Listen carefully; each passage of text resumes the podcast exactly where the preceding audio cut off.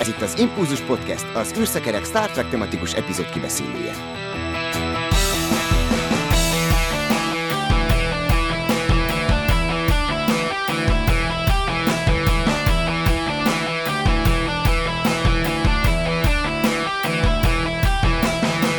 Sok szeretettel üdvözlöm a kedves hallgatókat, ez a 225. műsorunk, és hát az adásainkban egy-egy Star Trek epizód újranézése után megbeszéljük a látottakat. Most az új nemzedék harmadik évadának kellős közepénél tartunk, és a mai témánk az egy hajó a múltból, Yesterday's Enterprise című epizód lesz, és Brandon Hackett van itt velünk, Skifi író, aki segít nekünk értelmezni a látottakat. Üdvözöllek itt a műsorban. Szia! Sziasztok, köszönöm szépen a meghívást!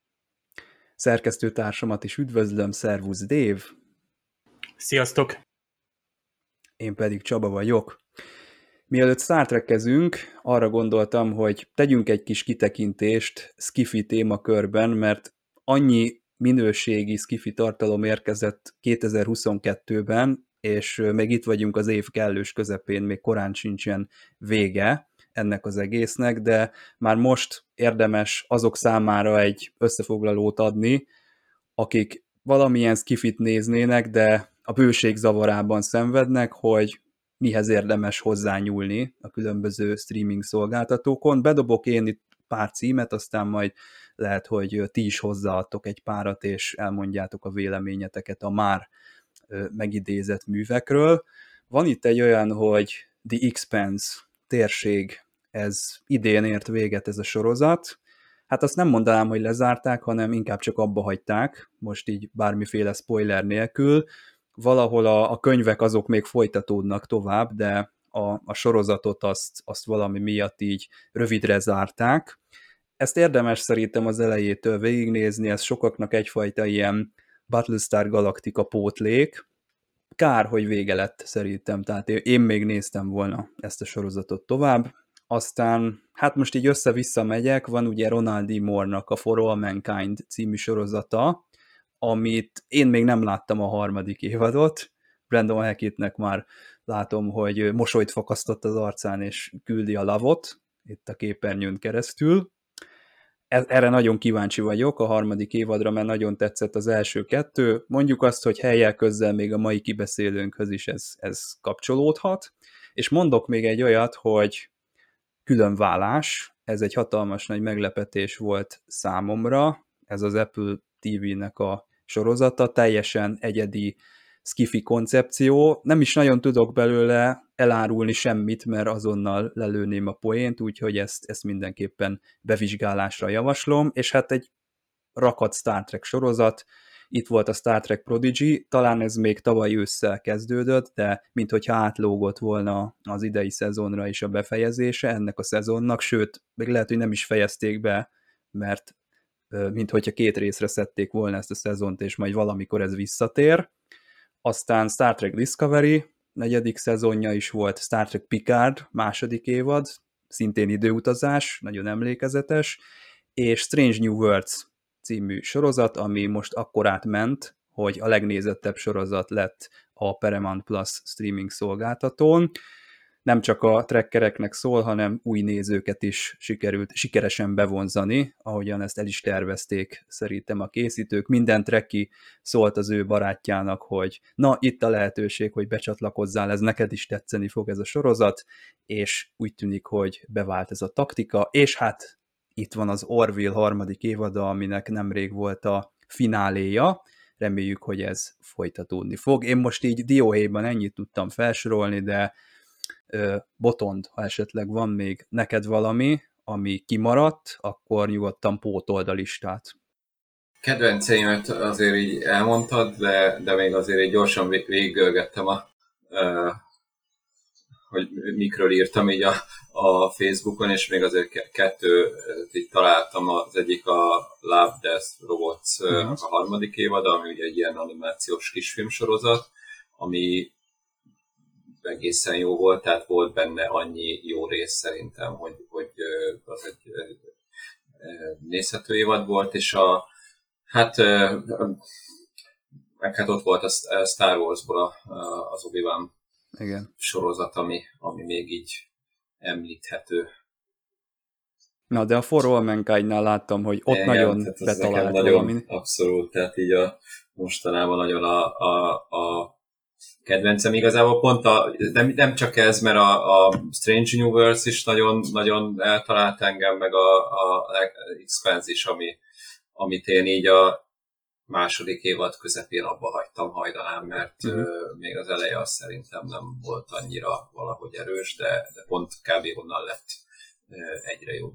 Úgyhogy onnan már így, most tudom, tavaly azt hiszem, hogy ilyen három évadot daráltam le így másfél-két hét alatt, hogy így felzárkoztam, úgyhogy az így nagyon nagy élmény volt. Igen, de a For All meg nekem abszolút a, a, a nagyon, nagyon, nagyon eltalált ez az alternatív történelmes, kicsit pozitivista, másfajta jövőképes sztori, ahol ugye megy a robog az űrverseny tovább, és most már egy a harmadik évadban, most nem tudom mennyire spoiler azért, aki már látta a második évadot, annak a legvégét ott ugye már tízelték a, a Marsra utazást, a Mars expedíciót. És az azért- előzetesben is igen, ez igen, benne igen. van.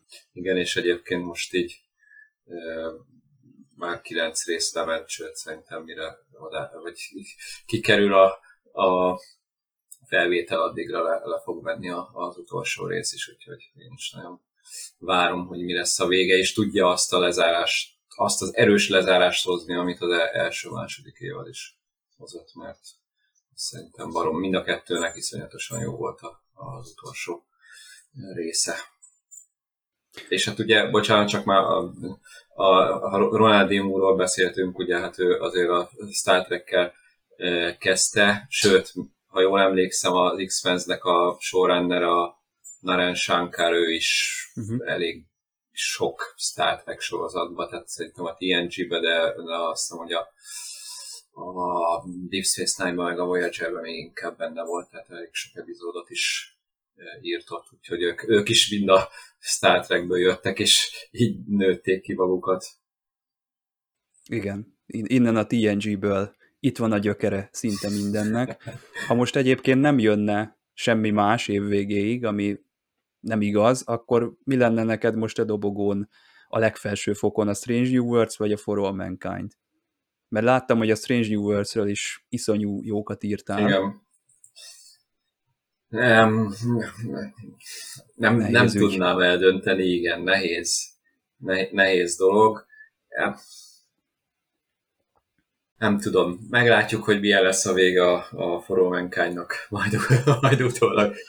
Én is kíváncsi vagyok. Jó, hogy így nem volt időm erre, mert tudom majd darálni, és akkor nem kell hetekig várni az Igen, ezt egy kicsit én is irigylem, hogy az első évadot azt így daráltam, és, és, és most meg így nem, És nem bírtam. elfogyott. Igen, és most nem bírtam megállni, úgyhogy hetente nézem, ami jó, jó, de jobb volt, amikor naponta megnéztem három részt. Uh-huh.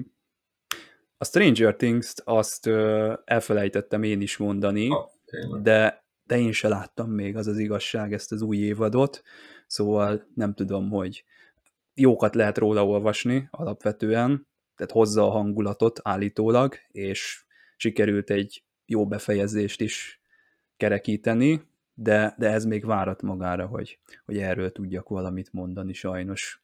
Ja, azt én is a második évadnál járok, úgyhogy, úgyhogy ott én is le vagyok maradva.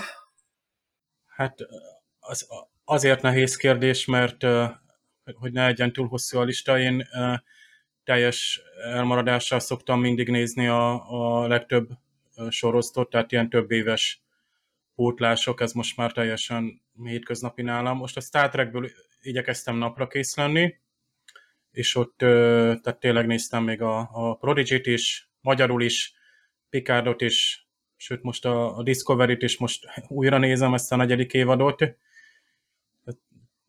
Talán majd másképp értékelem a végén. És hát a Strange New World, World az nekem is, vagy World, nekem is a, tényleg a legkellemesebb meglepetés volt.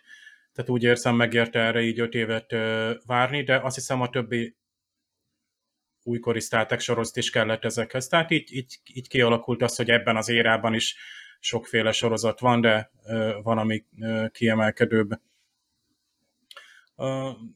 Amúgy nem tudok, tehát olyat, olyat nem tudok mondani, amit ti nem mondtatok, és azokat is főleg pótolnom kell. Hát én mondjuk hogy a Marvelt is nézem, ezeket az MCU-s soroztokat, ott azt lehet mondani, hogy, hogy mindegyik meglepetés egy-egy jól kialakított évad, és teljesen szakítanak most már a klasszikus, tehát blockbusteres képregényes hagyományokkal, nagyon jó karaktereket kapunk. De én azt hiszem a Star Trekről is elmondható, hogy az íróstáboknak van lehetősége, vannak jó karakterek, akikkel tudnak dolgozni, és így ezek az egy-egy évadok, ezek nagyon jók. Én a Star Trekben szívesen néznék olyat, hogy csak egy évados mini sorozat. Láss például az a Nicholas Meyer féle Kán projekt, milyen nyugodtan meg lehetne csinálni, hogy egy 6-8 részes, és akkor kész, lezártuk, és akkor kaptunk egy karaktert.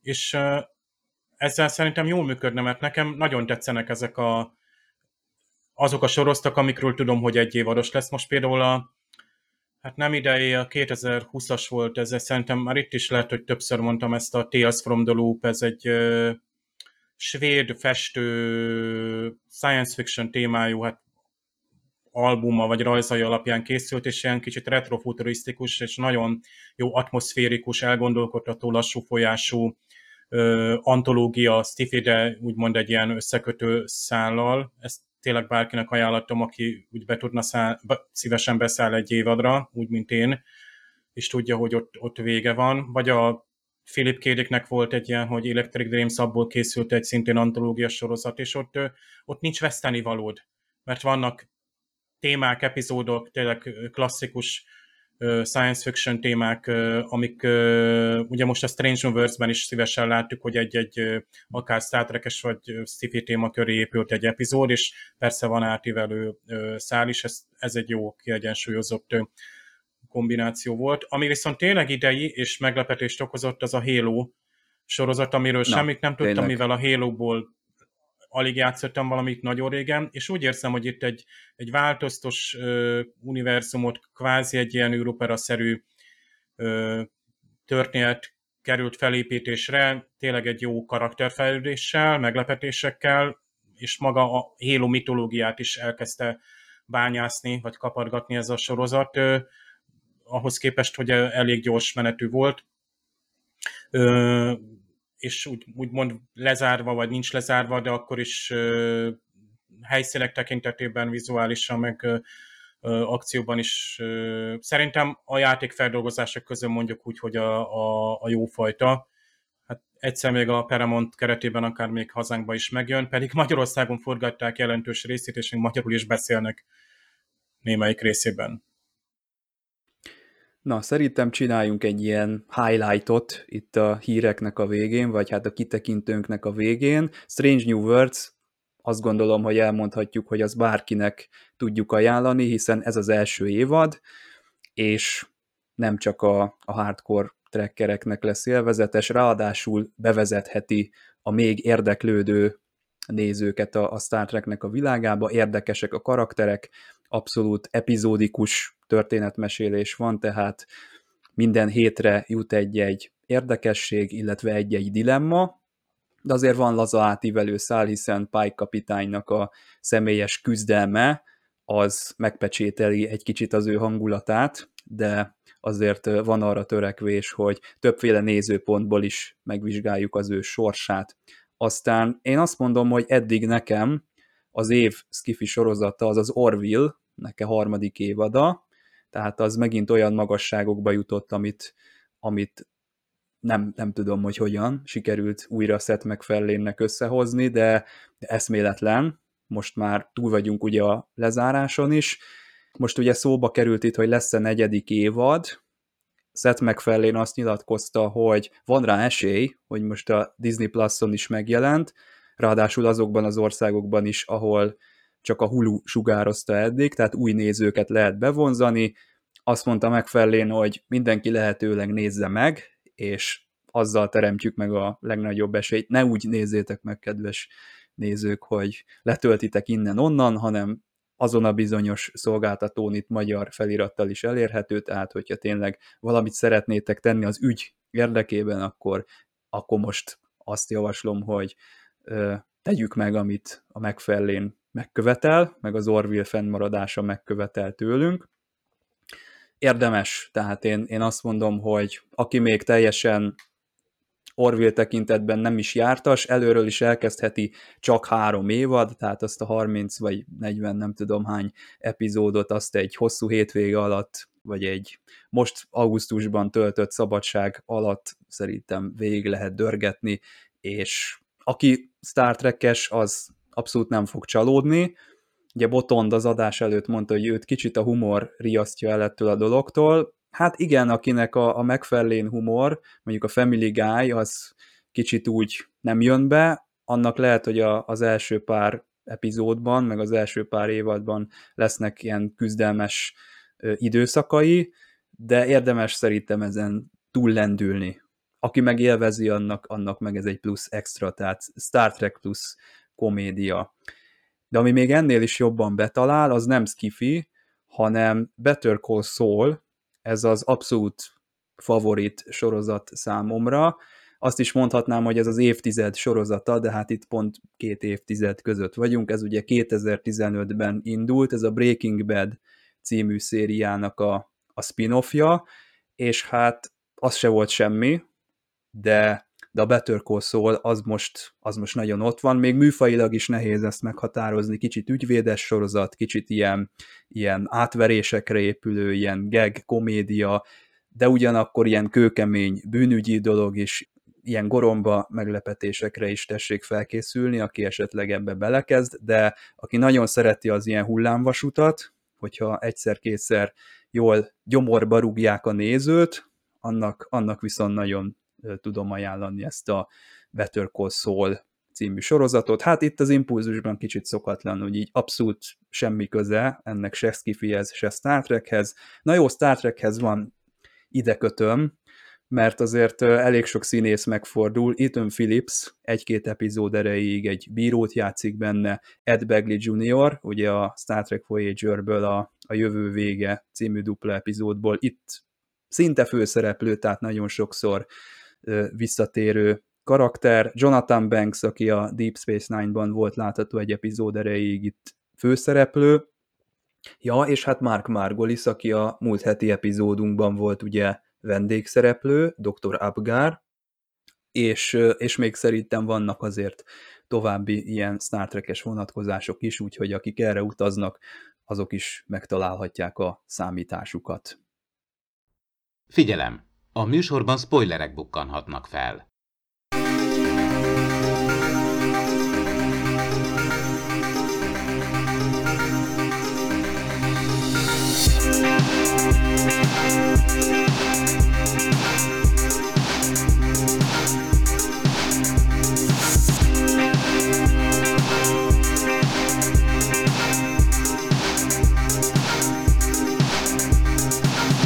1989-ben megfogalmazódott az igény, hogy Dennis Crosby térjen vissza az új nemzedékbe, ő volt ugye Tasha Jár az első évadban, és ez két párhuzamos szálon is elindult ennek az előkészítése.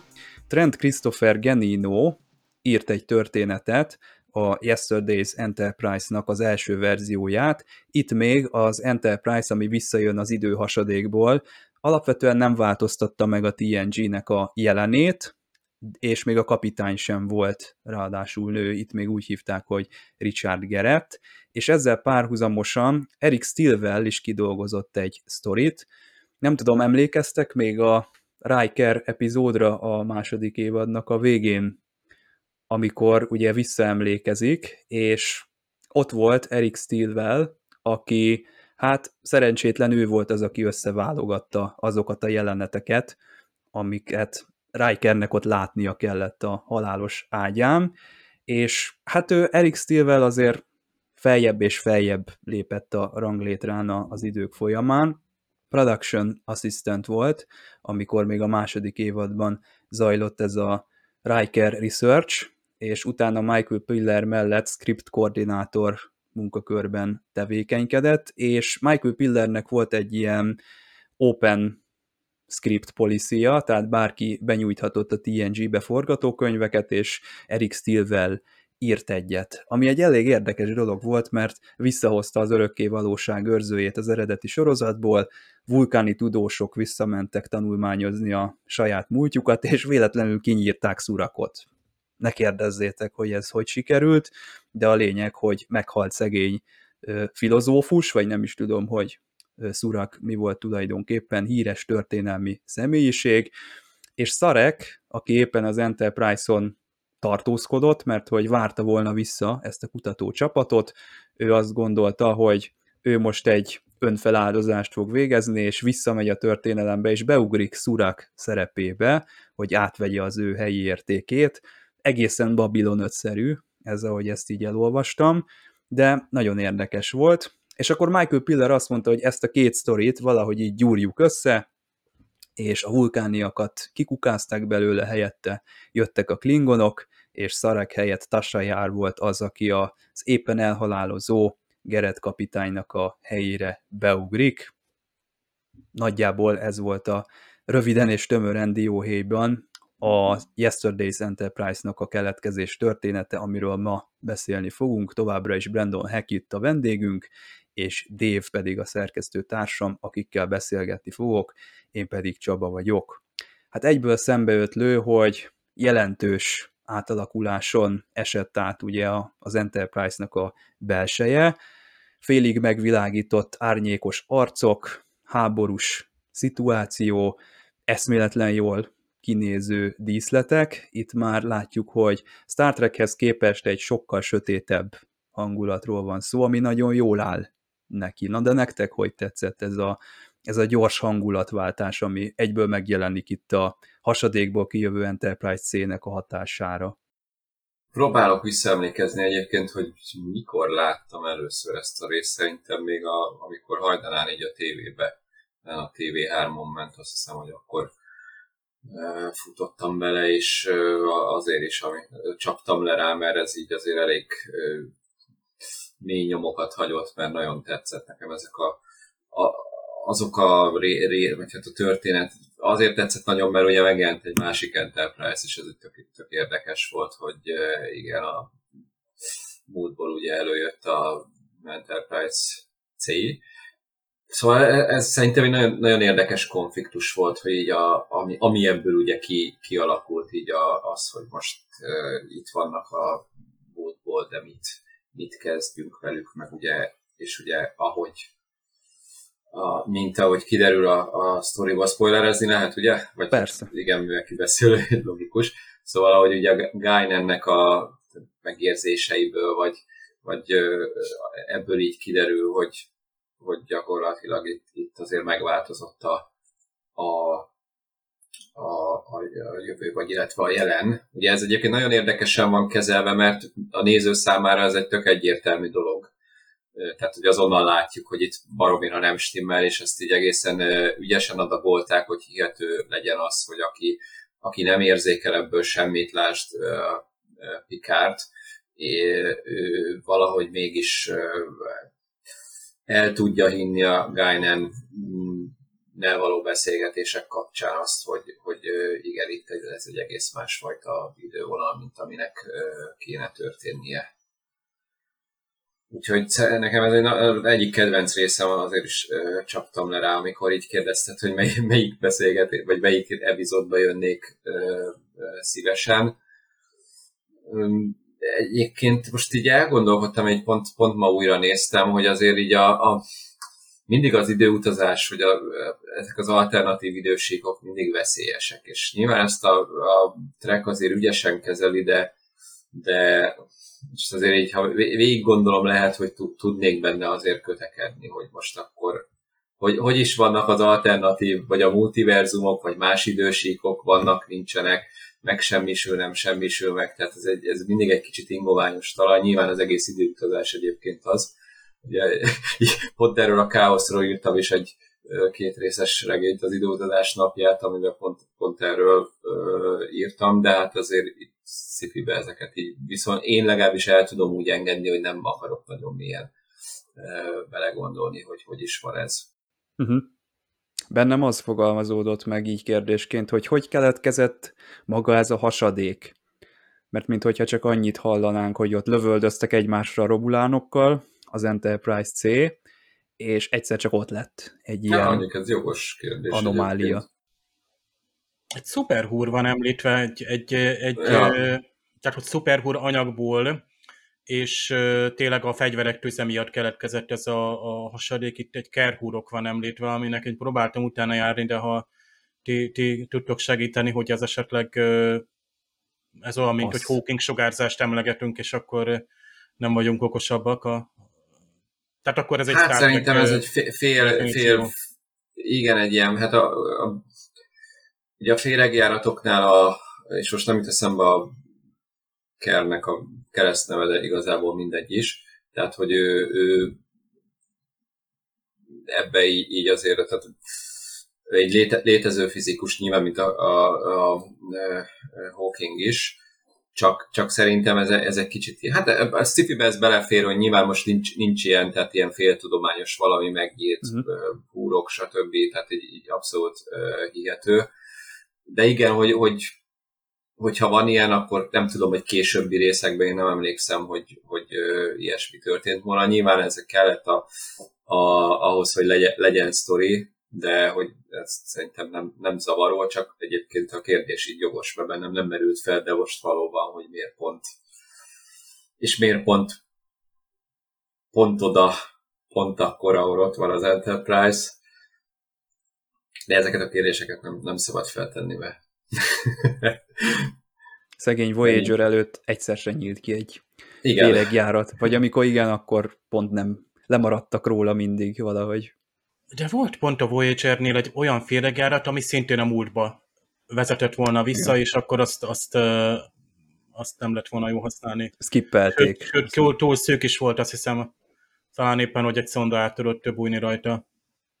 Hát nehéz ügy. A, a készítők is azt mondták, hogy több lyukat találtak a forgatókönyvben, amit már nem volt idejük betömni, hatalmas volt a hajtás ennek a forgatókönyvnek a kidolgozásánál, mert az említett két úriember, akitől az alapötlet van, ők tovább adták ezt a feladatot négy további írónak, ugye Ronaldi Moore, Ira Steven Bear, Hans Beibler és Richard Manning volt az, akik hát elkezdték ö, felosztani maguk között az egyes fejezeteket, és kidolgozni a történetet, ráadásul rettenetesen kevés idejük volt rá, mert Whoopi Goldberg és Dennis Crosby-val egyszerre kellett egyeztetni a forgatás időpontját, és valami reménytelenül közeli decemberi időpontot találtak, úgyhogy ők hálaadáskor bevállalták, hogy bemennek az irodába, mert még nem volt internet, és otthonról nem tudtak dolgozni, tehát az ünnepek alatt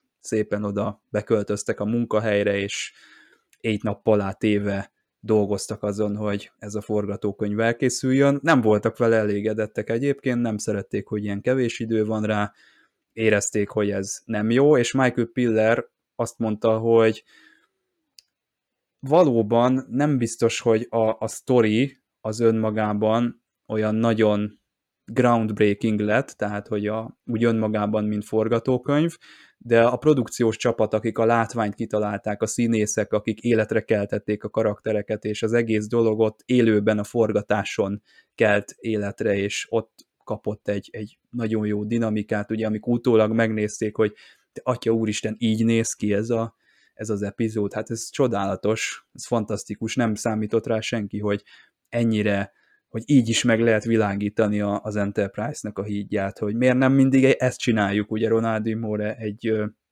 ilyen kommentárban a, a Blu-ray verzióban elmondta, hogy basszus, hát így kéne egész végig kinéznie az Enterprise-nak belülről.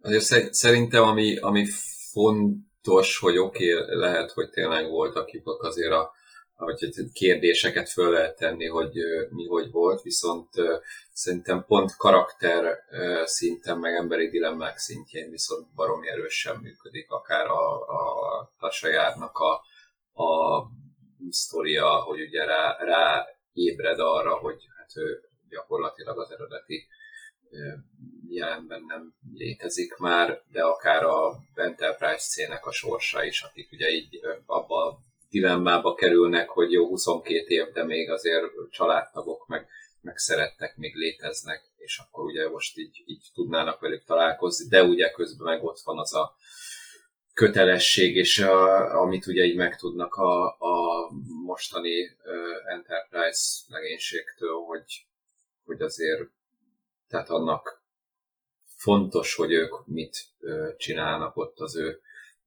idejükben, tehát hogy muszáj visszamenniük, mert gyakorlatilag, hogyha nem mennek vissza, akkor ugye, ugye az, az a sztori lényege, hogy ők ott a romulánokkal egy ilyen hát egy ilyen vesztes, vagy ilyen e- esélytelen csatába vettek részt, és, és mivel onnan így eltűntek, ezért, ezért gyakorlatilag egy ilyen 20 éves háború tört ki. Ja igen, mert egy, hogy mi is volt egy Klingon,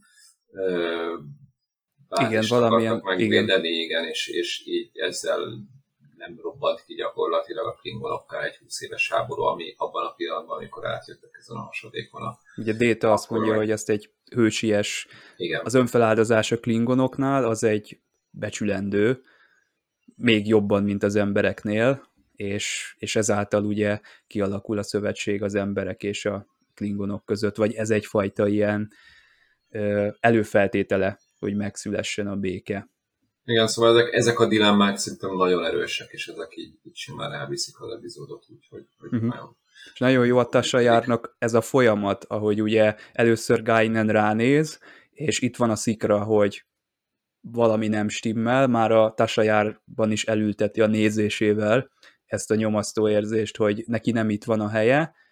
Szépen lassan ugye felkeresi Gainent, aki beavatja, utána elmegy Pikárhoz, Pikár már azt mondja, hogy na, beszélt a Gainennel, mit mondott önnek. Ő nem is mondja, hogy Gainennel beszél, de Pikár már úgy kérdez rá, hogy mit mondott önnek Gainen, és amikor Pikárnak adagolja már, akkor egyenesen a, az egész sorozatot vonja kérdőre, ugye ez a történet, hogy nem adtuk meg Tassa járnak azt a halált, ami hát járt volna neki, vagy, vagy amit azért szívesebben vett volna maga a színésznő és a néző is, meg a rajongók is, meg a készítők is, és Pikár elengedi őt. Tehát ez az egész nagyon szépen van kibontva, mint folyamat, és a, a színésznő sose kapott ilyen jó szerepet a, a TNG-nek az első évadában sajnos, és tud vele élni, nagyon jól csinálja Dennis Crosby, és nagyon jól csinálja ugye a Castillo hadnagyot játszó Christopher McDonald is, és az ő párosuk is nagyon jól hozzáad ennek a történetnek a, a fájdalmához, hogy itt együtt kell visszamenniük, vagy hát először úgy tűnik, hogy el kell válniuk, aztán együtt kell visszamenniük, de ez a visszamenés, ez kicsit olyan, mint a gördülékenyen menne, tehát mint hogyha mondjuk a Tuvix című epizódot néznénk, akkor ott, ott van egy ellenállás Janeway-jel szemben, hogy nem, ez az én életem, én egy külön létforma vagyok, nem csináljuk vissza az előző állapotot. Itt még ez, ez még nem merült föl, tehát a, a legénység az könnyen elfogadta a sorsát. Lehet, hogy van egy, egyébként egy ilyen temporális időelv, hogy ha véletlenül átcsúszunk egy ilyen időhasadékon, akkor kötelességünk visszavonulni a saját időnkbe. És egyébként az eredeti epizódnak ez is volt a, vagy amit még a Genino írt, annak az is volt a lényege, hogy nem volt ez megbeszélve velük, vagy nem volt ez így ilyen párbeszédek útján kimondva. Egyébként itt is úgy kezdődik az epizód, hogy minimális kontakt, ne mondják azt, hogy, hogy kik vagyunk, pik vagyunk, honnan jöttünk, és hát Dr. Crushernek mi az első mondata ott az Enterprise C hídján, vigyük vissza az Enterprise gyengelkedőjére a Geret kapitányt. Úgyhogy nem tart sokáig ez a, ez a dolog, ez a fegyelem. Hát hatalmas epizód, és végig azon gondolkozok én is, hogy mikor láttam először, és hogy értettem -e először, mert engem a, a Star Trek epizódok nagyon be tudtak szimpantani, amikor, amikor kicsit utána kellett gondolni, hogy itt kit látok, milyen hatások vannak, ok és okozat, és nagyon jó, hogy a Star Trek azért az időutazás, mint mondhatni, hogy akár kliséként is felhasználható lenne a téma, de kihozzák belőle a maximumot, olyan szinten, hogy karakterdráma lesz belőle egy, egy tényleg morális döntések sora. Plusz magával a, a, a, az idő, vagy mondjuk ne is időutazásnak nevezzük, mert itt inkább azt kellene mondani, hogy valamilyen hát temporális kérdés. Temporális baleset. Szó. Igen, tehát az időutazás az nagyon leegyszerűsítené, hogy mert itt, itt sem arról van szó, hanem hogy, hogy hát jó, történt végül is tényleg egy, egy kapcsolat két időség között, és ott egy hajó került át a legénységével, és ezzel, a, ezzel az átkerüléssel vagy eltűnéssel megváltozott a múlt, annak hatására hát valós időben megváltozott a jelen, ami, amiben a néző is hát, ö, ismeri az eseményeket, és az egy pillanat alatt bekövetkezik. Tehát ez, ez, ez, ez meglehetősen merész, és valamilyen szinten értem is Jonathan Frakes, aki azt mondja, hogy nem érti a, a, az epizódot. Többször meg lehet nézni úgy az epizódot, hogy, hogy összerakjuk magunkban, hogy mi az ok és az okozat. Tehát ugye Picard Guinan megérzései, intuíciója, vagy hát időn kívüli szemlélete hatására egyébként elég könnyen és hamar enged annak, hogy itt helyre kell állítani az eredeti idővonalat, és itt azért ez fontos is, hogy, hogy helyreállításról van szó, tehát itt, itt voltak éppen valamiképpen meghatározza, hogy a mostani az a nem helyes, ahogy Guinan ezt eléggé hangsúlyozza, és a, volt egy eredeti, amiben ott kell vagy jelen kell lennie ebben a, ebben a csatában a, az Enterprise C-nek, és hát akkor el is kell pusztulnia, mert a történelm szerint elpusztult, de ennek hatására a történelm azért kedvezően alakult, hiszen a klingonok ezt, az, ezt a feláldozást, önfeláldozást igen becsületesnek tartották, és akkor így gyakorlatilag béke ö, alakult ki köztünk. Bár szerintem a békekötés az valami haram volt még Körk idejében, tehát ö, igazából ez ö, 2344-ben volt ez a Narendra 3-as csata, és a Körkféle, tehát Kitomeri békekötés az még 2293, ugye a Star Trek 6-os mozifilm alapján. Jó, persze az egy nagy békekötés volt, lehet, hogy azóta, tehát mondjuk ez is háborúba sodorolta volna a Klingon és, a Klingonokat és a Föderációt egy 20 éves háborút kell megelőzni, és itt Picard nem gondolkozik, tehát nagyon nagy a tét, viszont csak Guinan megérzése van mögötte, és így a néző, aki esetleg nem ismeri a, a, a Picard, már azért ismerheti. Tehát, hogy ő azért szokott ö, hirtelnek tűnő döntést hozni, de tudjuk, hogy mindig egy megalapozott, egy, egy bölcs, megfontolt ember, aki a stábját igénybe veszi. Itt viszont ö, tudományosan nincs arra magyarázat, hogy Guinan hogyan látja ezt a diverziót, tehát azt, a, ami ott létrejött, és, el, és létrejött egy alternatív idővonal. Hát itt van egy utalás arra, hogy a faja képes ezt észlelni, ugye a nem lineáris időt, és akkor ez, ez mondjuk, hogy a Star Trek nézőnek elég, de még akkor is én azt hiszem, hogy ez az a pont, ahol tehát valahányszor Guinan ilyen módon működik, érezzük, hogy ez a valamiképp a misztikumnak a bekapcsolása a Star Trekben. De a néző szemet tud hújni, mert egy, egy, egy ősi fajról van szó, Guinan is ugye, hát azért kiderül, hogy több száz éves, ugye Picard sorozat is ehhez hozzátesz, még ott is pedzegetik, hogy Guinan érzékel, hogy ott, ott valami gond van, vagy kezd gond lenni ott a, a, a, azzal az idősékkal, ahova Picard visszautazott. Hát nyilván ott is időutazással oldjuk meg, és ott is meg kéne akadályoznunk valami új idősíkot, valami csúnya negatív idővonal kialakulását ezek ugye elég merész és bátor tettek ahhoz képest, hogy semmit nem tudunk, és mondjuk úgy, hogy akár évszázadok, de legalább évtizedek történéseit változtatjuk meg. Tehát ez ilyen szempontból a, a, a Star Treknek az időszemlete, pláne tehát például a gondoljatok ugye vissza a jövőben, nagyon egyszerű, hogy a Brown Doki fölrajzolja a táblára, hogy igen, itt történt egy ilyen divergálás, tehát nem tudom, a idős Biff visszautozott a múltba, saját magának odatta az almanakot, a fiatal Biff a jövőre vonatkozó tudás segítségével úgymond egy negatív irányba vitte az, azt a... Itt is így működik, nem? Ez, ez is ugyanaz a modell. Ez van, ugyanaz a modell, és szerencsére, tehát mondjuk azt, hogy éppen egy évvel ezelőtt mutatták be a harmadik részét a Vissza a jövőbe mozifilmnek, mármint most 90-ben vagyunk, ugye, és a néző ez teljesen érti, hiszen ott is Márti megnézi a családi fotót, és eltűnik a, nem tudom, a testvérének a feje valós időben, mert a, a, a jövő, vagy a jelen, ahonnan ő kiindult, az úgymond valós időben változik, és így a kezében lévő fénykép is.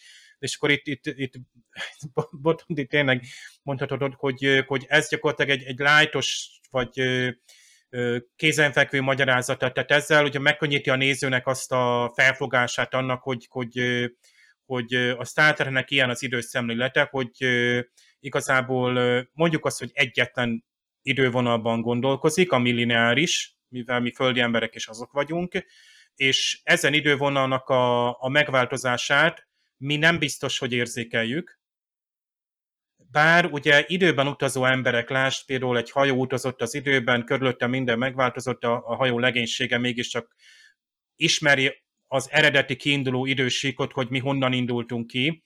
Tehát ez, ez is jellemző azért a Star Trek, hogy próbálja keverni ezt is, hogy, hogy valamilyen temporális védelemben vagyunk, aminek hatásra kvázi mindenhatók vagyunk a, a múltban, mert tudjuk a, a jövőnek azt az alter, vagy az eredeti meg nem változott jövőt is, vagy épp a megváltozott jövőt is. Tehát kvázi két jövőt ismerünk.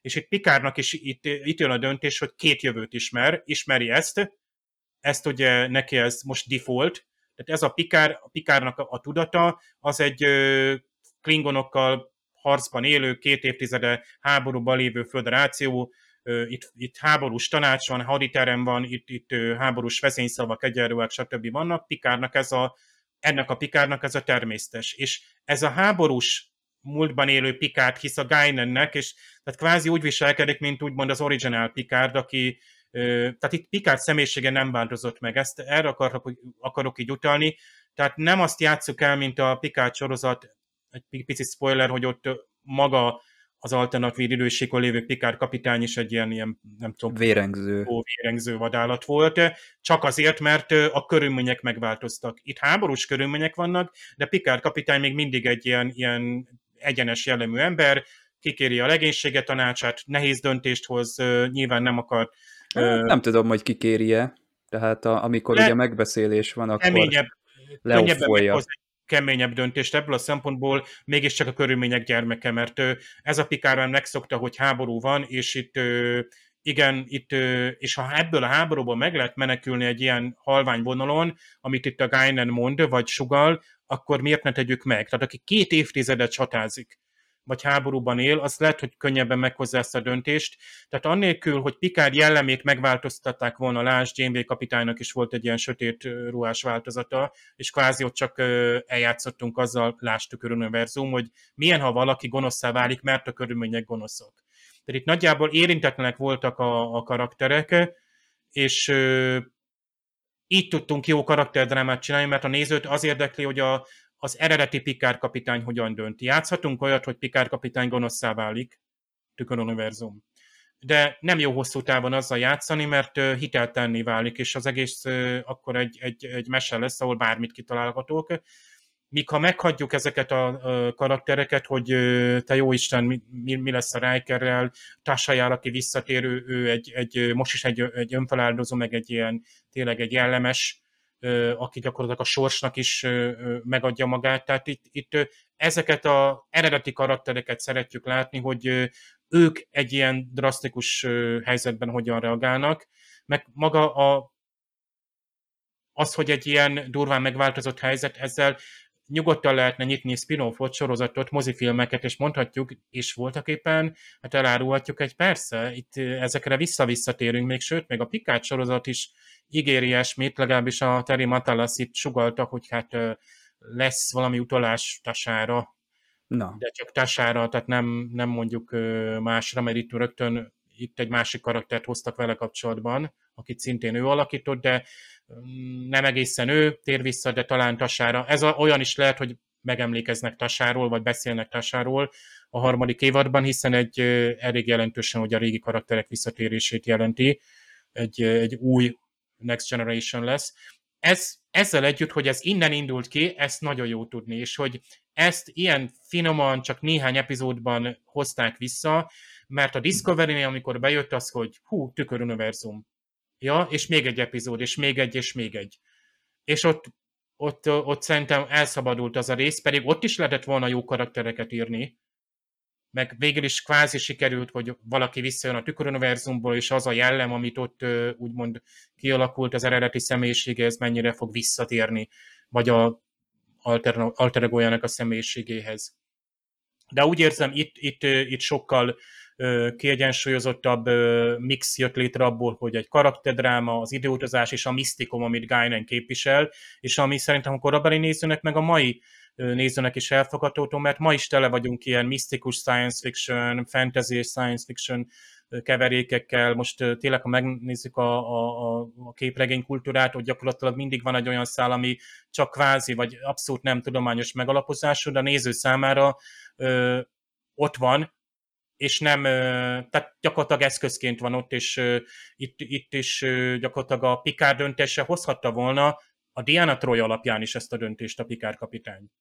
Tehát egész egyszerűen mondhatta volna, annélkül, hogy Guinan bármit is mond, és ez azért szempontból leveszi azt a terhet erről a Guinan szájról, hogy Guinan egy titokzatos ilyen, ilyen vált tesz, hogy ő egyszer csak felbukkan és belenéz a gömbjébe. Még a Star Trek 7-ben is egy picit volt ez, hogy Guinan azt ő egyszer a nulláról felépítette a Nexusnak a lényegét, és akkor a néző előtt kicsit túl sok volt az, hogy lerohanta a nézőt, hogy van valami teljességgel téren és időn kívüli felfoghatatlan, és még ma sem tudjuk, hogy milyen természetű az a Nexus, és, és így egy Star Trek nézőt esetleg zavarhat ez. De ha téged például Botont azt mond, hogy te ezt, ezt te annak idején nagyon jónak találtad első nézésre. Tehát mm. téged így, így sci-fi vagy ilyen hard hát, sci-fi hát, nem, nem feltétlenül mondom azért, most nem, nem, nem, nem kell annyira nem, belemenni, az a lényeg. Ahogy te igen, nem, tehát így, így karakter, meg a, tehát a sztorinak a, a, az, ami megmarad, az a része, az működött erősen. Most ugye így pont azért így szét,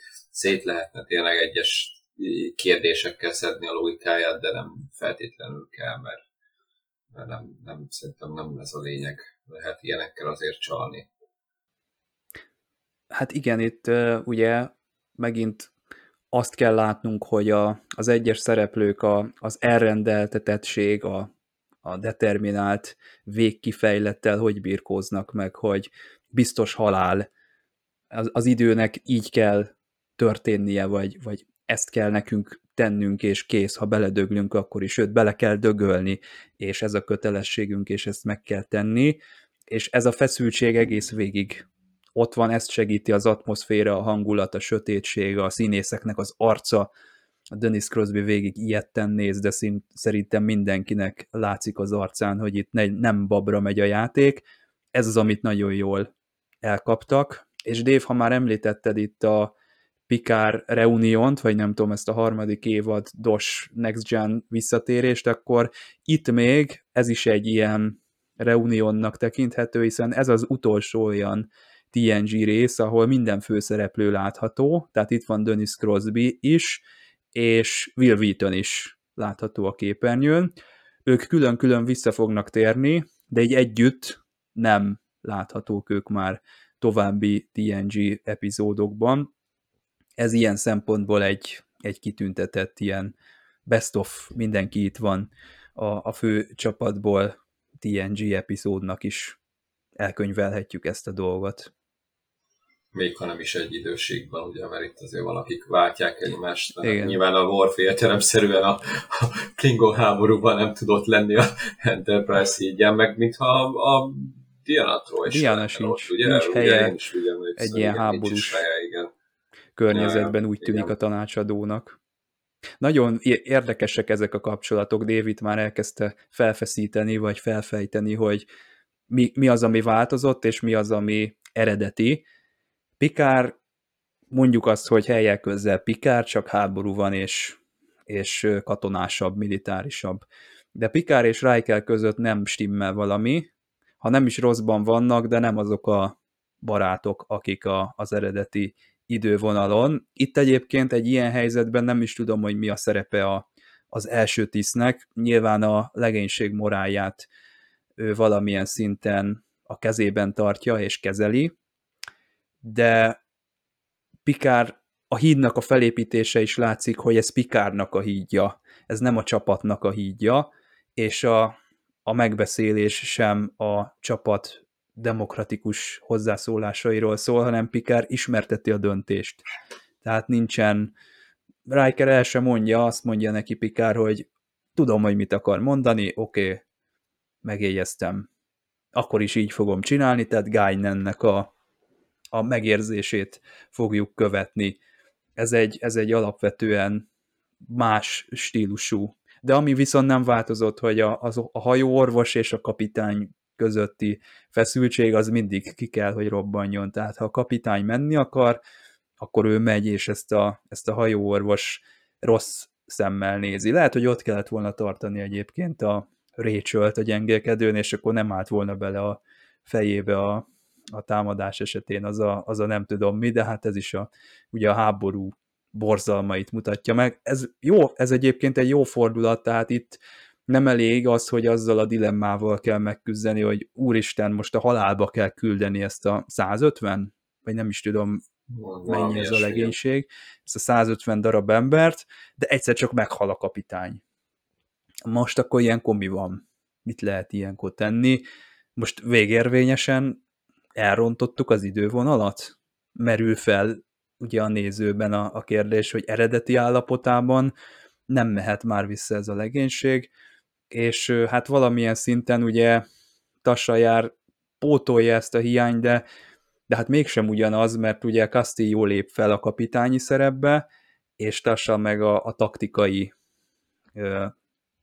vezetést fogja tulajdonképpen lebonyolítani a hajón. Én viszont spoilereznék egy picit, mert a, az, Jó. hogy Tassa megy vissza, a, az edzett TNG néző azért azt tudja, hogy voltak éppen pont, hogy így jön létre egy, egy ilyen alternatív idővonal, meg egy, egy, egy tehát lesz egy lánya, akivel még találkozunk ebben a mi időségünkben, és ott Picard szintén nem érti, és ott is Guinan, talán ott Guinan mondja el ott is, hogy igen, igen, volt egy alternatív idővonal, mert Picard ugye már nem emlékszik erre a háborús idővonalra. Egyébként majd az, ez csodálatos, mert Déta is itt fejtegeti, hogy hát ugye, tehát nagyon érdekes tényleg a TNG-ben nagyon jó a legénységnek a, a kémiája. Tehát például itt, itt Laforge meg Déta itt kérdezgetik talán egymást, vagy ez a briefing során, hogy, hogy, hogy hát ugye a Laforge itt azt mondja, hogy a nézőként odaszól, mintha néző menne be ugye a, a színfalak közé, hogy hát küldjük vissza fegyvereket, hát most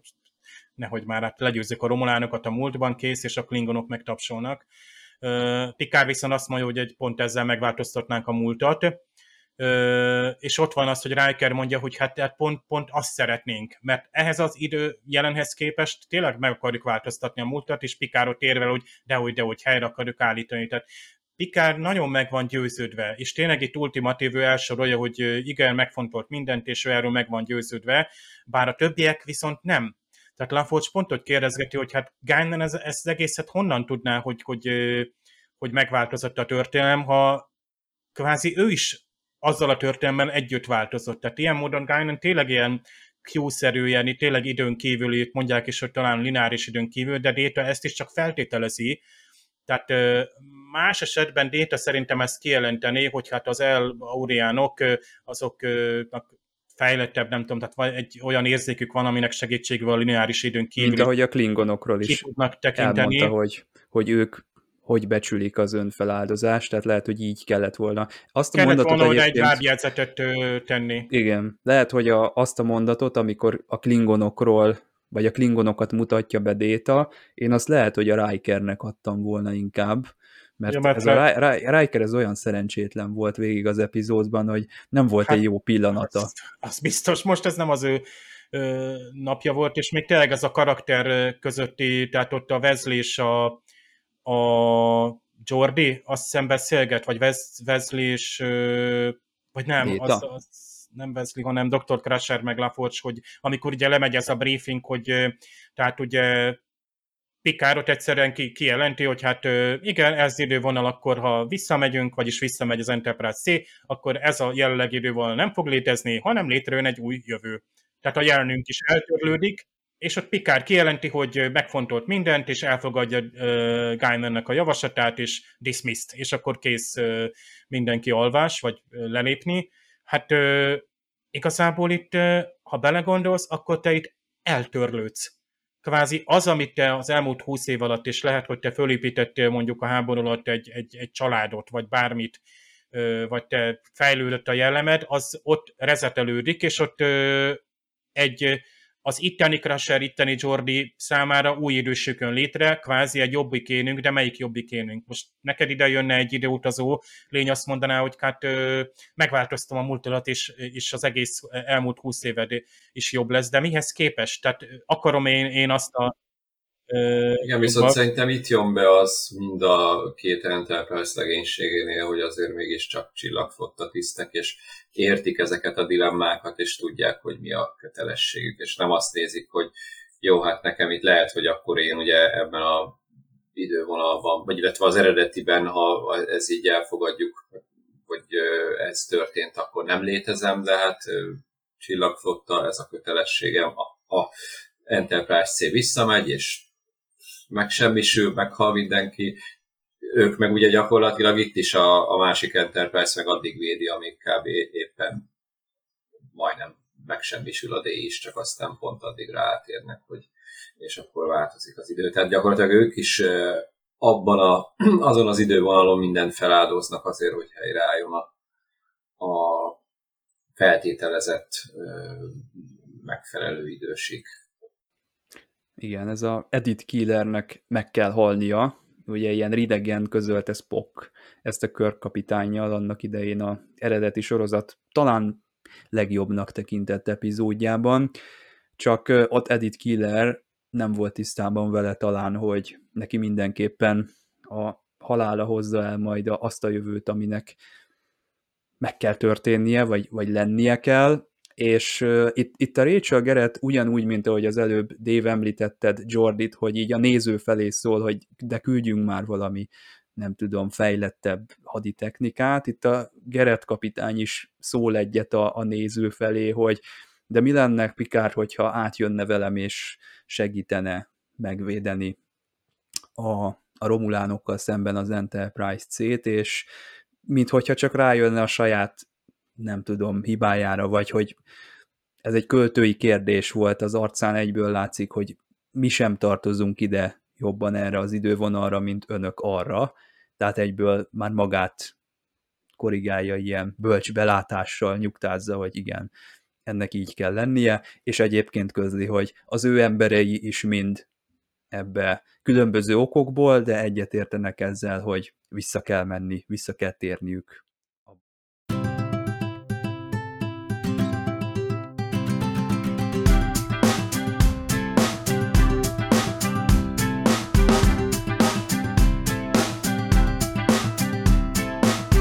Hát a Détával, Jordival és a valamennyi műszaki és tudományos állomás tisztjével együtt kérdezik a nézők, én már három évtizede, hogy mi volt az a jelenség, amit ugye először Guinan látott meg, és már megérezte, hogy valami gond van, és amely jelenség hát ilyen gravimetrikus fluktuációkat okozott, eleinte ilyen féregjáratnak tűnt, de aztán kiderült, hogy valamilyen időtorzulás, az eredetiben egyébként Data úgy fogalmaz, hogy like time displacement, ami hát egy ilyen eltolódás lenne, idő eltolódás, elmozdulás.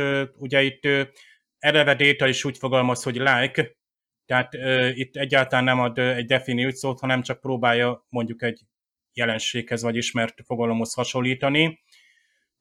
Ez az időtorzulás viszont, hát nem tudom, ez a Star Trek terminológiában így, így ilyen bevett, tehát mindenről így torzulásként beszélünk, tértorzulás, időtorzulás.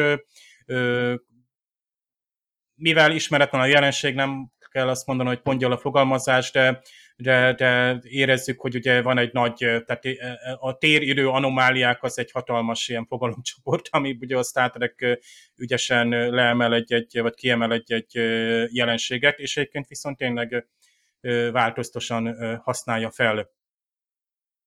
A későbbiekben Data egyébként hát egy temporal riftről beszél, ugye, tehát rés, hasadás, repedés, pontosabban azt mondja Data az angolban, hogy temporal rift in space, tehát egy temporális hasadék az űrben, a magyarban úgy fogalmaz, hogy térbeli időhasadék. Ugye elő-elő fordul, hogy a space szót térnek fordítják, és nem űrnek, hogy térbeli időhasadék, én meg azt mondanám, hogy ezzel se lőtt mellé, tehát ezzel is érzem, hogy ott, ott a térben, abban a térben, ahol vannak, vagy térségben, vagy helyen, ott van egy időhasadék, de ez inkább egy űrben lévő hát időanomália. Tehát ez az időrés az űrben, ez mondjuk még rosszabbul hangzik, tehát inkább nem állok be fordítónak.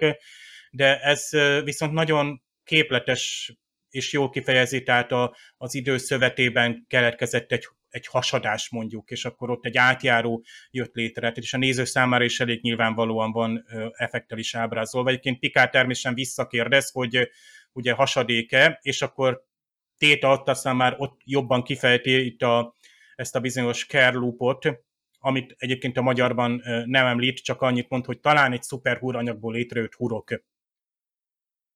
És hát megjelenik a, az Enterprise, hát bizony 1, 7, 0, 1 C, itt eszembe jutott Discovery-nek a első évad záró epizódja, amikor szép lassan megkapjuk ugye a, a, regisztrációs számát a velünk szemben álló hajónak, és uram, atyám, ugye az 1701, hát az az Enterprise, és vajon ki lesz a kapitánya, de akkor felcsendül a főcímzene. Tassa is olyan lassan olvassa, olvassa a regisztrációs jelet, és még magyarban még rá is tesz, hogy USS Enterprise. No hát ez volt a drámai hatás, és természetesen minden megváltozik. Ugye azonnal nem hajónaplóról beszélünk, hanem military log combat date, tehát hadinapló bevetési idő.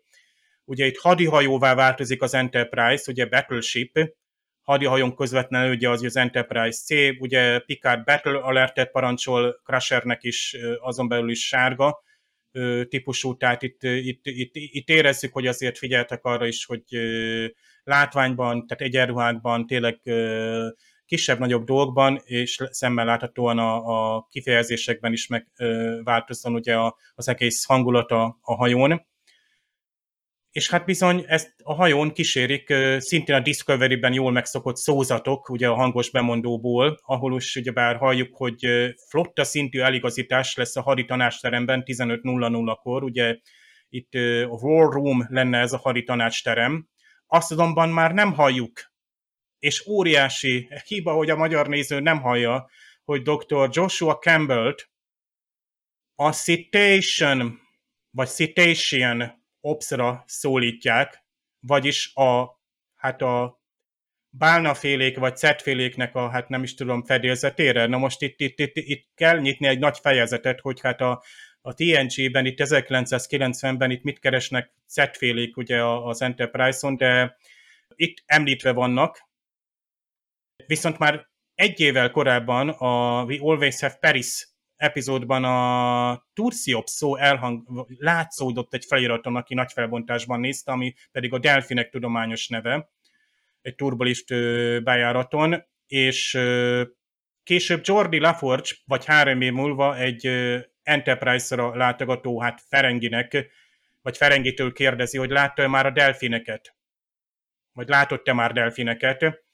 Szintén arra utalva, hogy léteznek ilyen vízi emlősök az Enterprise fedélzetén.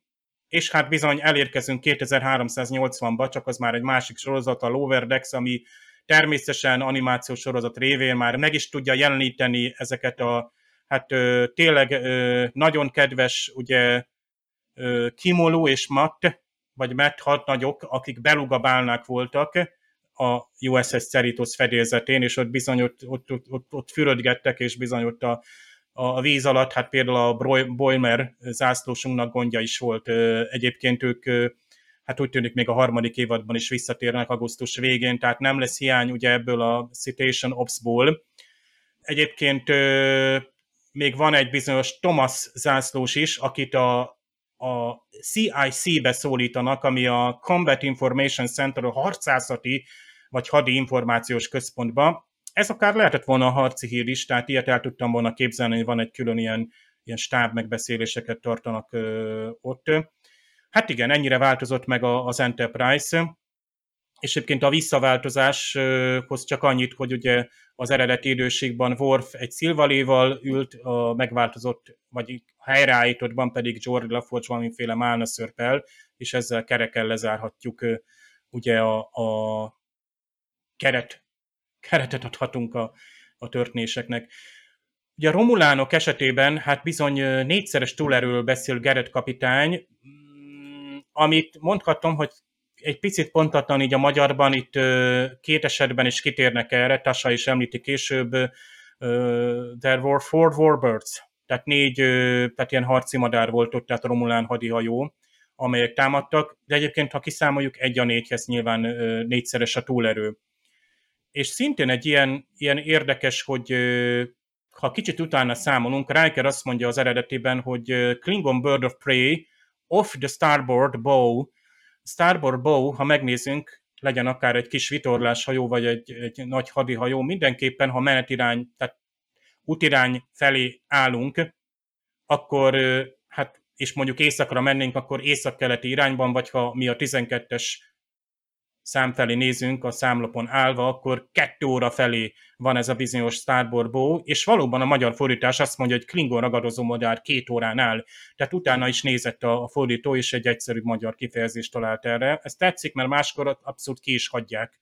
Csak azt mondják, hogy a hajó oldalán áll, vagy valahol. Nyilván a magyar néz egyébként nem hiszem, hogy fölkapja a vizet, csak esetleg aki utólag nézi mondjuk felirattal Érdekes adalék volt Guinanhez, hogy Déta úgy feltételező, hogy Guinanhez, Guinan esetében, hogy talán az ő hát fajuk esetében ugye a lineáris időn túl is megy az észlelés, ugye perception egy nagyon jó szó erre, hogy az, az a képes észlelni a lineáris, tehát ugye a lineáris történéseken túli úgymond alternatív, egyébként talán még a Bor királynő is ilyen, Magyarban azt mondják, hogy az ő faja az időn túl is képes érzékelni. Itt, itt ahhoz képest, hogy idő, tehát komoly időutazós vagy temporális epizód, ehhez képest egy picit lehetett volna pontosítani, hogy időn túl is képes érzékelni, de nem kötök bele, nem fért bele biztos a, a szájmozgásra, akárhogy is ezzel hozzáadtunk megint Guinanhez valamit, amit majd később azért még tovább tudunk fejteni. Még egyébként a fordítás kapcsán nekem az jutott eszembe, hogy most a szinkronos verziót néztem meg, én bevallom, annyira nem esett jól szinkronosan, mint vártam. És utána így a, ugye fönn van a, a Netflixen uh, eredeti uh, nyelven, és így be, belenéztem az epizódba, és és nekem valahogy nem tudom miért, de lehet, hogy túl sokat néztem már a, a angol eredeti nyelven ezt a, a TNG-t korábban, de valahogy jobban működött, olyan természetesebbnek tűntek a, a beszélgetések, párbeszédek. Nem tudom, hogy ez, ez, ez most csak nekem ilyen, de hogy nem, nem tudom, egy kicsit nem, nem, nem működött eléggé a szinkron, valahogy olyan, mintha nem lett volna elég jó. És, és egyébként pont még belefutottam ráadásul egy vicces uh, hibába is a vége fel, amikor már megy a csata, és azt mondja a Pikára szinkronosba, hogy kövesse a Enterprise-t a, a, azt mondja, a Veszélynek mondja 200 méterre. És az valójában az angolban 200 kilométer, és, és igen, a 200 méter az, az, az azért úgy nem túl sok. Szóval ez csak egy, egy, egy pont, pont oda és mondom, én mondom, itt 200 métert mondtak, és akkor esett le, hogy ja, de ez hülyeség vagyok, be 200 méterről nem fogják követni egymást, meg hát nem is ezt tudatta vizuálisan éppen az epizód. Én úgy szoktam nézni, hogy szinkronosan is, és feliratosan is, úgyhogy teljesen mind a kettő nekem meg van szokva, tehát így, így nincsen ilyen rossz érzésem a, a szinkronosnak a nézése során. Én az ilyen szinkron versus uh, eredeti nyelv vitáknál is mindig azt szoktam javasolni, hogy miért nem mindkettő? Hát uh, a szinkron is nagyon jó, és, a, és maga az eredeti nyelv is nagyon jó. A szinkron az nyilván nem minden esetben tökéletes, meg valamikor nem kapják el a hangokat bizonyos sorozatoknál, főleg, hogyha ilyen akcentusok vannak, de itt a TNG-nél nekem még nagyon működik a, a kettő együtt. Varga Tének a Pikár kapitánya, és Patrick Stewartnak is a Pikár kapitánya az. Hát főleg volt. ez a katonásabb Pikár kapitány, itt a Varga T. József lehet, hogy még jobban is rajta volt. Én Botodnak is igazat adok, mert tehát néha pont van olyan párbeszéd, ahol a dinamika nem jön át úgy a szereplők között, tehát pedig valószínűleg az angolban is utólag van szinkronizálva, de hát nyilván aki el, ott is volt eljátszotta, tehát tényleg nehéz lenne igazságot tenni. Én is azt mondom, mint Csaba, hogy mindkettő, ugye mi itt, mi itt ezt itt keverjük, tehát itt nekünk erről is szól egyébként, hogy, hogy egy jó alkalom, hogy mindkét nyelven, illetve nekem egy olyan módszer van még, hogy e, ezt más sorosztoknál is szoktam, meg a streaming szolgáltatók is mind lehetővé teszik, hogy ha például egy új sorozat, főleg ha olyan sorozat, hogy már van szinkron, akkor a magyar szinkron mellett az angol feliratot bekapcsolom, és akkor az ad, ad, ad olyan támpontokat, ami esetleg ilyen, Aha, ilyen kimarad, na, vagy kifejezetten a fordítás. Érdekes, igen. Különösen jó csemege. Egyébként azzal biztos nem mutatkozik az ember egy sorozat alatt sem, mert ott tényleg észre lehet venni a, akár így, így, így fordítási hát nehézségeket, vagy bakikat tud érni, vagy pedig tényleg az ember direkt azért átkapcsol angolra, hogy, hogy halljon valami esetleg ízes kifejezést, vagy valami érdekességet, és olyat is el lehet kapni, hogy például valaki képen kívül volt, például itt is volt ez a hangos bemondó, hogy a hajónak a, a hangja, és igazából nem szinkronizálják le. Tehát néha úgy gondolják, hogy az, az túl sok információ, nem máskor viszont a magyar szinkron is visszaadja ezeket a háttérben folyó beszélgetéseket, néha teljesen teljesen más tematikával mondjuk. Nem, egy... nem, nem is azért mondtam, nem vagyok én ilyen angol fetisista, vagy, hogy, vagy eredeti nyelv feltétlenül, mert tehát, hogy jobb általában azért, mivel kevés a szinkronizált, mondjuk friss sorozat, azért nyilván angolul nézem, hogyha meg, megszokom mondjuk a vala, valamelyik karakternek az angol hangját, és nem annyira jól eltalált a magyar, akkor, akkor igen, uh, igen, ilyen van. De, de ilyen, nem is az egész, tehát én most kifejezetten erre az epizódra voltak ilyen dolgok, amik így, én nem tudom, tehát, és most mondom, nem akarok ebbe így bele mélyedni, mert tényleg ilyen kötekedésnek tűnik, de mit tudom, tényleg a csatában, amikor így eltalálták az Enterprise-t, és így ez megint ilyen dű az, hogy most röhögni fogtok, de, de hogy így, így gyöktek a magyarba, az angolba nem.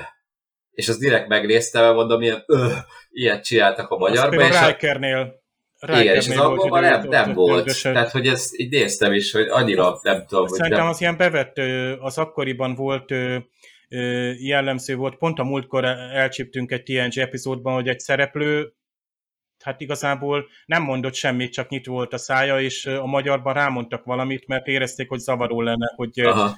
Ja, értem, értem. Hogy, a, tehát, hogy a néző látja, hogy beszél valaki. Tehát tehát, tehát néha valószínűleg régen, tehát lehet, hogy nem kaptak teljes skriptet, vagy nem értettek ki valami a stúdióban, nem dolgoztak még fülessel, tehát nem hallották az Persze, tehát azért az egy egész más volt régen, lehet, hogy, hogy, hogy hogyan kellett szinkronizálni, meg, meg kreatívan dolgokat Egyébként itt a csata jelenetről eszembe jutott, hogy érdekes, hogy amikor eltalálják az Enterprise-t, ilyen kövek, meg ilyen sziklák repkednek a, a hídon, az, azok vajon honnan hát jönnek? Pont mert nem ezt ismerjük a... a Star Trekben, hogy gyakorlatilag a, egy csatában a legénység tagjait a konzolok ölik meg, ahol gyakorlatilag valószínűleg ki, az, a konzol az egy kis feszültségű, gyakorlatilag egy ilyen, ilyen leválasztott relé, vagy ilyen remote Igen, de, de végig is a biztonsági hát előírások nem... A ja. tévét fölrobbanna, vagy a, de a távirányító robbanna fel a kezedben, és akkor uh-huh. bum, vége. Tehát tehát ezt, ezt jó, most kell, mert igazából most mi van, szétlövik a, egy hajónak a hídját, tehát gyakorlatilag megszűnik a,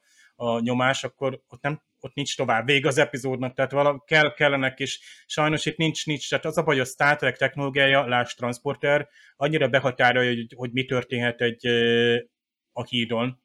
Tehát nyilván egy nagy költségvetésű mozifilmben, láss most a Nemezisben, megoldották azt, hogy ott ö, szétrobbant híd, erőtér, tart utolsó... Belerongyolt a Picard kapitány az Enterprise-szal a Shinzonnak a hajójába, azt hiszem egy ilyen nagyon Már látványos az, De nem, nem Diana volt a kormánynál? az a nemzedékek. Egyébként a nemzed... ott, hát igen, ott lezuhanás lett a vége. Lehet, hogy ezért nincs Diana ebben az epizódban.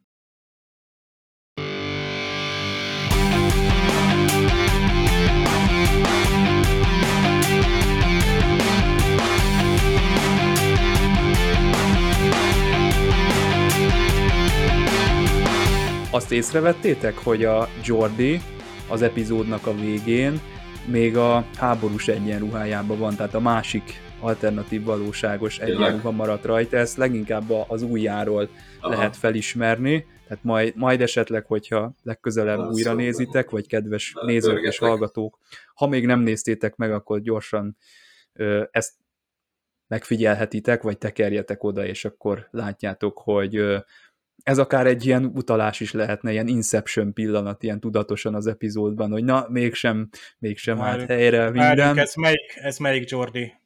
Igen, hogy itt, és itt ho, miről van szó, lett? de szerintem ez nem volt most? egyébként tudatos ebben, de ahogy Dave is mondta, én is nagyon szeretem az ilyen keretes szerkezetet, tehát így kezdődik, még ha önmagában nekem kicsit furcsa is a, a Worfos kezdés azzal a szilvalével, de ugye itt is fejeződik be Guinannel, az viszont egy, egy hát szívet melengető, megható pillanat szerintem. Én, engem eleve megvesz az az epizód kilóra, amelyik úgy fejeződik be, hogy két ember így leül iszogatni, tehát ez mindig jó, az ö, egy közepes epizódot is komolyan mondom, hogy felhúz, hogyha így fejeződik be valami, de ez Hát akkor az Orville, is... akkor az, az Orwellárián ivós játékot lehetne játszani, Igen. a Dallas-t is übereli, tehát ott a, én most csak a második évadot, hogy nézem, hogy hányszor ülnek le, ott eleve hát, a második évad azzal kezdődik, hogy új csapos van, vagy valami új bárpincér, és akkor ott, ott, ott, ott oda járnak. Ott az ivás az fontos szerintem megjeleníteni, hogyha a Star Trekről van szó, még akkor is, hogyha szintohol van, és nem nem részegen járkálnak az emberek kibe a Tem Forwardba. Szerintem ez egy fontos ilyen szociális esemény, hogy két ember így egymásra és ez egy baromi jó befejezés, főleg, hogy még mondja is Guinan, hogy na, meséljen nekem Tasajáról, hát ez, ah, ez fantasztikus. Tehát ez, ez nagyon felemeli, komolyan mondom, a, az egész epizódnak a, a önmagában is jó epizódnak a, az értékelését, és egyébként a, az ivás, az ilyen Battlestar galaktikás dolog egy kicsit, és nekem ma önmagában ez a sötétített ilyen díszletek, helyszínek, az, az embereknek az arca, hogy mutatjuk a, az apró rezdüléseket, ez az egész olyan Battlestar galaktikás már ez az epizód, ezért is nekem stílusban így, így nagyon közel áll a, a szívemhez, ráadásul a befejezés is nagyon hasonló, amikor ugye bekerítik az Enterprise-t a Klingon hajók, van a Battlestar Galaktikában az Exodus második rész című epizód, a kivonulás, ott is bekerítik a Battlestar Galaktikát, a, hát ott nem a Klingonok, majdnem azt mondtam, hanem a Cylonok jönnek, és nem mondom el, hogy megmenekül-e a galaktika. Nézzétek meg, hogy a címszereplő hajó a sorozatban az vajon megúszza-e? Ezt, de érdekes egyébként a kapitányoknak az utolsó szava, itt ugye Pikár azt mondja, hogy azt leshetitek, ugye amikor jönnek a klingonok és bejelentik, hogy készüljenek a megadásra, ezt egyébként maga Worf is mondhatta volna, tehát a készítők el is gondolkodtak, hogy beteszik őt oda, és még képernyőn is megjelenítik, hogy ő legyen, aztán végül túl sokat matekoztak, azt mondták, hogy hát lehet, hogy nem, ennyi idő alatt nem lehetett volna kapitány, mit tudom és stb. elvetették, mindegy, azt mondja a kapitány, hogy azt leshetitek, ugye Adamának meg azok a utolsó szavai, hogy megtiszteltetés volt, mindkét jelenet nagyon erős, és szerintem nem véletlen, hogy az ott így visszacseng, vagy, vagy megjelenik. Hát hangulatbomba az epizód, ez ez aki ránéz, rögtön szerintem beszippantja ilyen skifi rajongó, főleg Battlestar Galactica rajongó, az egyből otthon érzi magát ebben Nem a dologban. Ronald D. Moore. Igen, tehát érződik a, a dolog, ha bár Kettő. ugye ez inkább a díszlettervezőknek, meg a konkrétan a, a praktikus effektekért felelős ö, csapatoknak a, a keze munkája, de ugye Ronaldi Moore itt a, ebben a audio kommentárban elmondta, hogy ez egy ilyen plot-driven, tehát ilyen történetvezérelt ö, epizód, tehát nem a karaktereknek a döntései lendítik elsősorban előre ezt az egészet, bár az utóbbi az, az sok esetben kellemesebb és kívánatosabb, de itt nem ment a, a történetnek a rovására, mert eleve ugye a történet ez a determináltságról, az előre elrendeltetettségről szól, tehát ennek így kell vezetnie a, a karaktereket, és a karaktereknek kell erre reagálniuk, és hát jutottak azért bőségesen itt megfelelően jó karakterpillanatok, mínusz Jonathan Frakes, sajnos Jonathan Frakes az előző epizódban sem tetszett nekem, itt sem vagyok megelégedve, valami... És még meg is halt. Igen, őt is megölték. Egyébként az az utolsó jelenet az nagyon jó, mert minden író arra pályázott, hogy azt az utolsó szeletet ő kapja meg, mert hogy ott lehetőség nyílt rá, hogy ő nyírja ki a főhősöket, és mindenki dörzsölt a tenyerét, hogy na, akkor azt most én fogom megírni, és meg is írták egyébként, tehát láthattuk volna, hogy Déta is valahogy így valami elektromos áramütés, az egyik pult, ahogyan váratlanul feszültség alá kerül, ott a Détát is megöli, és szegény Wesley Crashert is láthattuk volna meghalni, de csak a Rikernek a, a halálára korlátozódott a műsoridő, vagy hát nem volt elég költségvetés, meg idő arra, hogy, hogy ezt ténylegesen megvalósítsák, de ezzel együtt szerintem tök jó, ahogy a, a, a Pikár elbúcsúzik, és ha, még ha nem is látjuk az Enterprise D-nek a tényleges megsemmisülését, szerintem az egy hatalmas nagy jelenet, és nekem ez van meg leginkább, pedig ugye még olyan mondatokról nem is beszéltünk, hogy a, a mutassuk meg, hogy a történelem nem hiába őrzi meg ezt a nevet, hogy Enterprise, és most akkor nem pontosan idéztem, úgyhogy elnézést kérek, de vannak itt nagyon súlyos és nagyon jó mondatok. Na, Botond, egy rövid összegzést, hogyha kaphatunk tőled, hogy, hogy te kérted ugye ezt az epizódot, hogy erre Igen. jöhessél, úgyhogy gondolom nem egy kettes alá lesz itt a végeredmény, de azért... Ja, hogy osztály, hát nem nyilván, tehát azért nekem kicsit ilyen, hogy is mondja, a, a TNG, hát ugye akkor, amikor ez így ment még a tévébe, akkor így nagyjából ez volt az opció, hogy, hogy nem tudom, az adott napon, amikor, amikor volt, akkor oda tudok-e ülni a tévé elé, és nézem. Tehát streaming meg ilyenek hagyjuk, tehát ez így, így, így egész más világ megélmény volt, úgyhogy ne, nekem így, így igazából én úgy emlékszem, hogy ilyen totál össze-vissza láttam, aztán utána láttam egészben is, de nyilván az, e, nekem az első, ami élmény volt nyilván a legmeghatározóbb, de hogy így, így vannak és epizódok, amire nagyon erősen emlékszem, valamire egyáltalán, meg valamit úgy nem is láttam akkor ebben a kontextusban, csak később, és azért, azért is választottam tényleg, mert ez, ez így markánsan, tehát azonnal megvolt, és így minden emlék így, így előjött, úgyhogy nekem így abszolút az egyik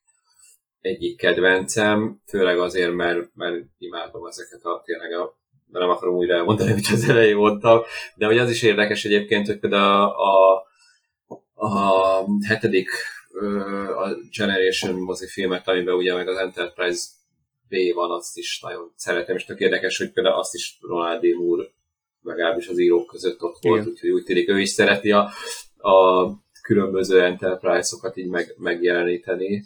És, és megsemmisíteni. Meg, hát igen, az meg a másik, hogy igen, megsemmisíteni. Úgyhogy nekem annak ellenére, amiket így beszéltünk, hogy igen, itt ott egy kicsit e, nyilván egy, egy, ennek a sztorinak bele kellett férni ebbe a 40-45 percbe, és ez, ez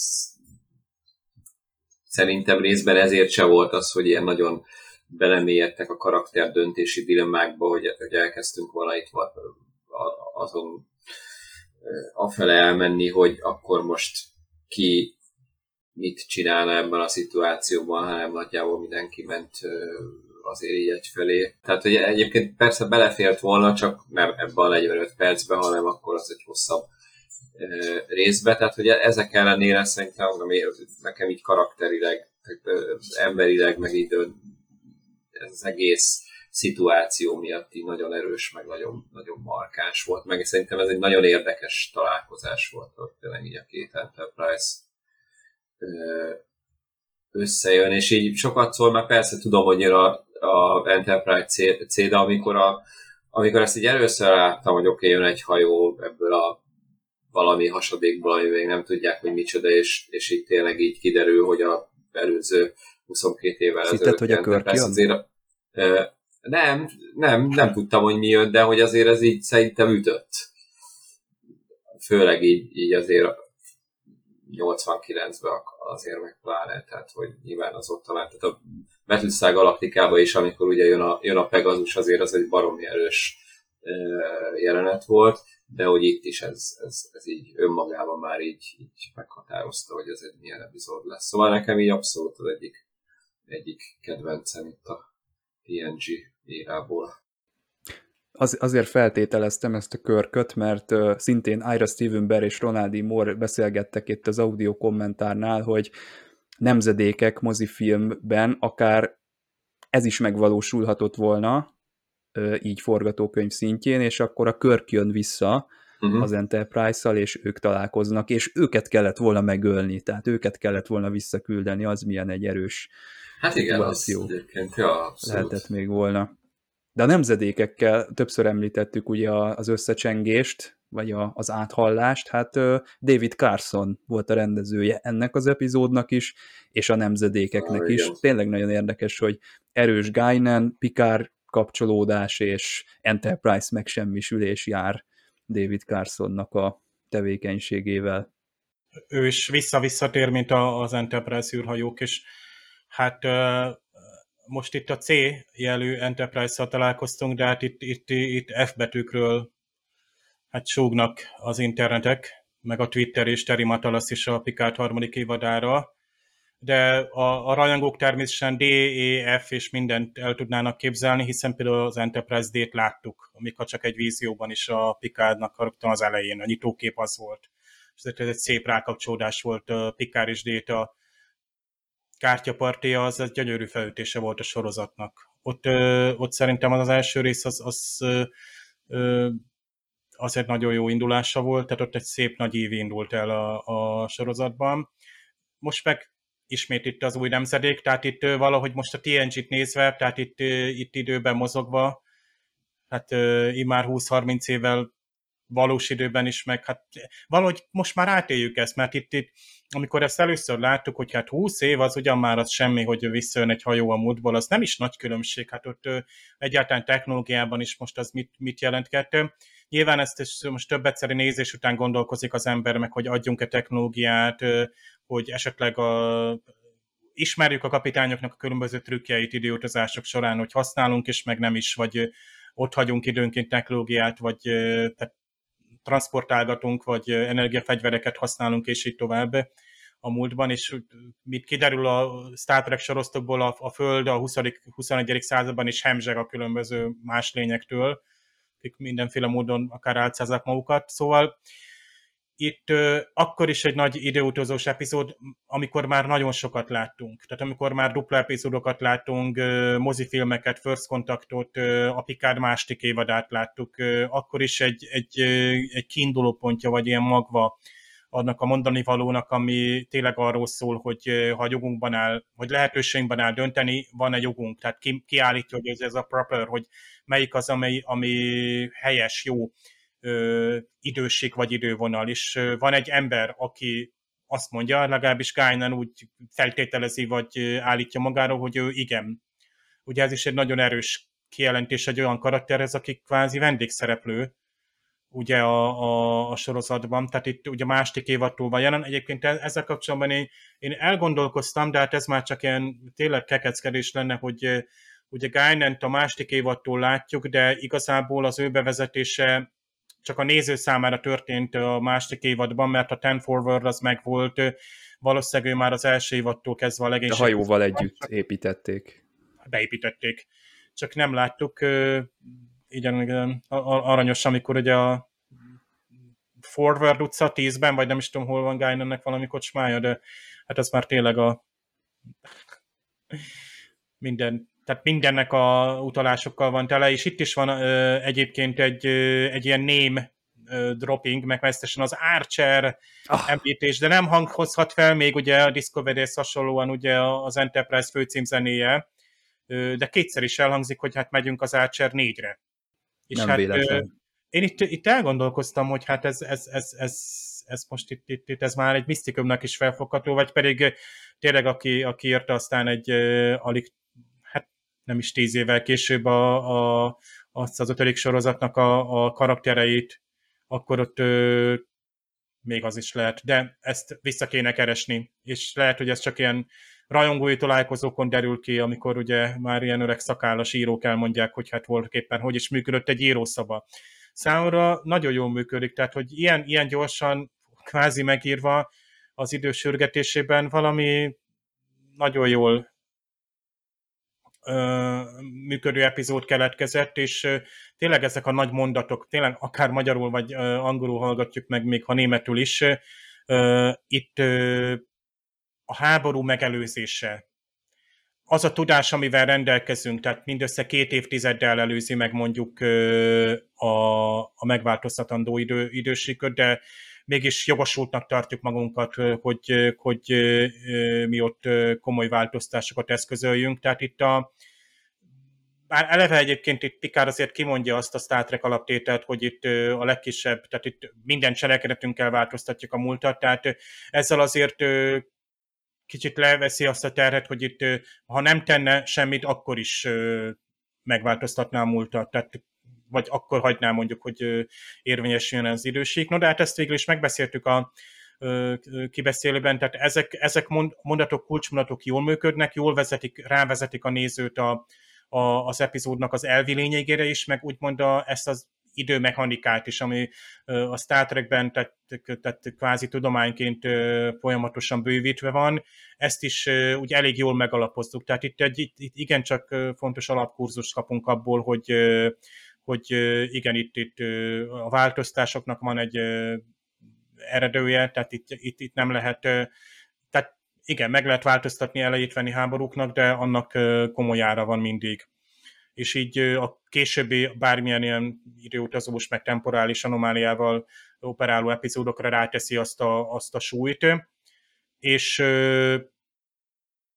ugye a, az új idővonal létrejötte, amiben tehát kvázi ugye az ember ebben a korban a technológia uraként Roddenberry optimista, pozitív jövőképében most a legfőbb példája egyébként Janeway kapitány, aki, aki tényleg egy ilyen, ilyen voltak éppen a föderációs technológiának a hát nem azt mondom, hogy kényelmességével, hanem inkább egyfajta mindenhatóságával, vagy azzal az érzettel, hogy azzal valószínűleg helyesen is fogunk tudni cselekedni.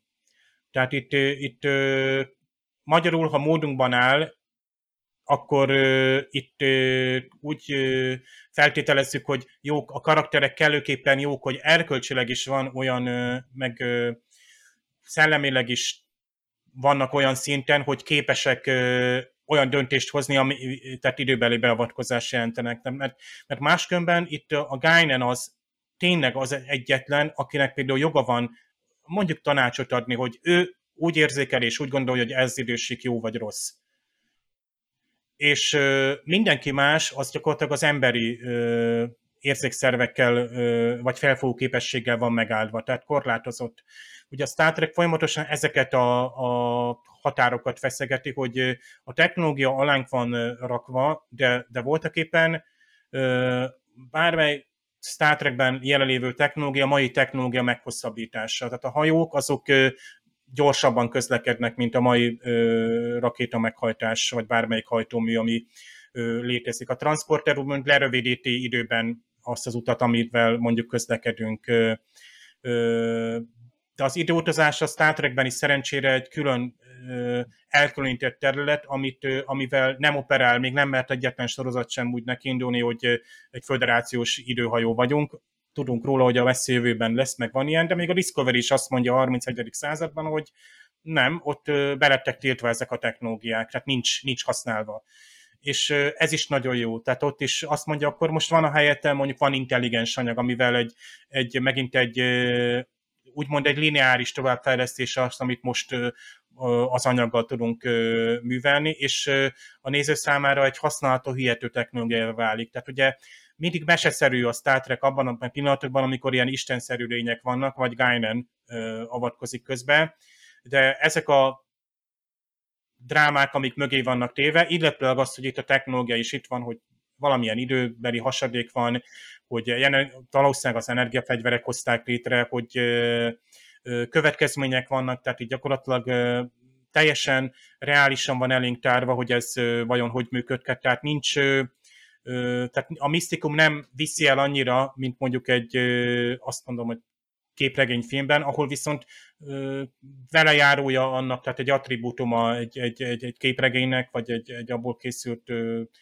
bármely alkotásnak, hogy ott elfogadjuk ezeket a kvázi technológiákat, hogy amik hihetetlenek, vagy nincsenek megmagyarázva, míg a Star Trekben mögé kell tenni, és ezért mondom, hogy ilyen epizódok ott egyensúlyoznak annak a határán, hogy ez teljességgel kiessen a Star Treknek a hihetőségi köréből, hogy a néző így ledobja magáról, hogy hát ilyen nincsen, tehát hogy, hogy azonnal megváltozik Pikár egyenruhája, azonnal harci vezényszavak vannak, és de a, mégis az ábrázolásmód ezzel az áttűnéssel tökéletes volt, tehát mindenféle effektus nélkül gondolatok például a Star Trek 4-ben hogy jutunk vissza, ilyen morfolódások vannak, és a néző gondolkozik, hogy most valóban ezzel együtt jár egy visszautazás, ez a nap körüli, nem tudom, paritja effektus, és ennek ilyen, ilyen hatása van. Tehát itt nagyon hogy a TNG-nek az eszköztára az, az annyira földhöz ragadt, vagy Star Trekhez ragadt, hogy a néző számára 20 meg 30 év múlva is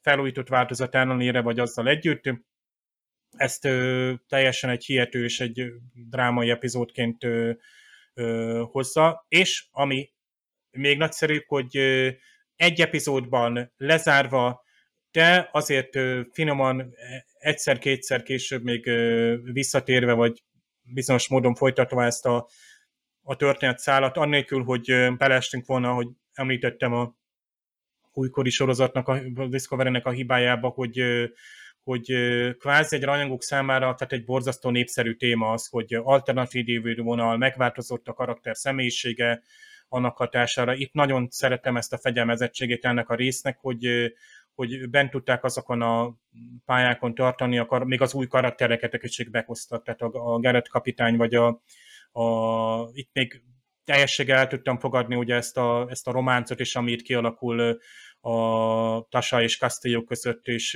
úgy szólván ezen és itt ezen a ponton ilyen mértékben teljességgel helyén valónak tartottam. Sokszor ugye így, így, így ingatjuk a fejünket, amikor a TNG-ben olyan, olyan ilyen románcok vannak, és érezzük, hogy a 80-as éveket nyögjük. Itt én azt hiszem, hogy, hogy itt, itt ez egy mozaik volt, ami ide hozzátartozott, mert egy, egy karakterdrámát kaptunk Tassánál egy fiatal nőnél, akinél nem láthattuk, hogy ő, ő szerelmes lesz, mert nem láttuk ugye a, a további 7 évét. Tehát itt is megadtak valamit a, a karakternek. Szóval összegzésképpen TNG csúcspont, és, és Star Trekben is, is, is mérföldkő mindenképpen rajongóknak, ha nem is belépő szinten, de, de azért be föl kell venni a, a megnézendő könyvtárba feltétlenül.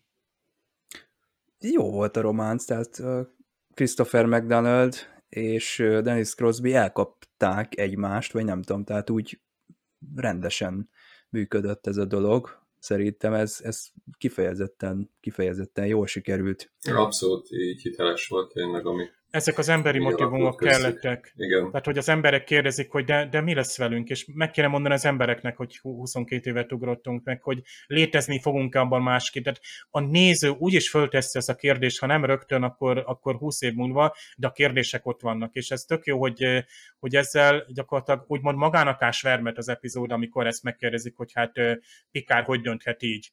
Tehát a, a szereplők kérdezik, és kvázi nyíltan, hogy hogy dönthet úgy, hogy Pikár tudja, sőt kimondja, hogy ez az, ez az idővonal, amiben mi most beszélgetünk, ez úgy, hogy van, nem létezett, vagy sosem fog létezni, és ezzel iszonyúan megemeli a, a tétjét a, a dolgoknak. Tehát ez, ez külön bravo ezért az epizódnak.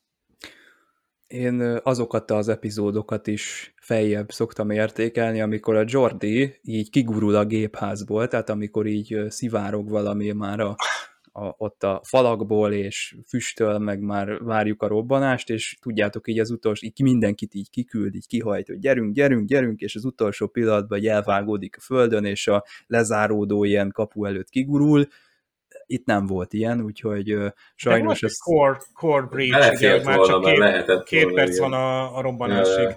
Igen, hát ez, ez, de nem, nem volt kigurulás. Lát, látjuk még az Enterprise fölrobbanni, van úgy, hogy többször is egy epizódban. Jó, Lehet, hát hogy csak majd... kivágták, mert nem félt Igen.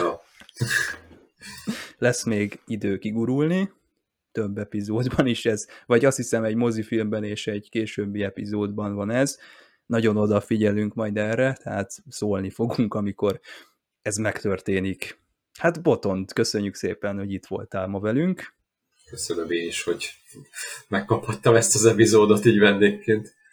Dév, neked is köszönöm, és akkor hát a következő epizódunk az az utód, The Offspring, ez is egy jó történet, sőt, azt kell, hogy mondjam, hogy bárcsak már jövő héten ö, lennénk, ezt egy ilyen térhasadással meg lehetne oldani, mint amit az epizódban láttunk, de az se baj, hogyha kivárjuk, sőt, szerintem ez így természetes. Na hát akkor jövő héten. Sziasztok! Sziasztok! Sziasztok! thank you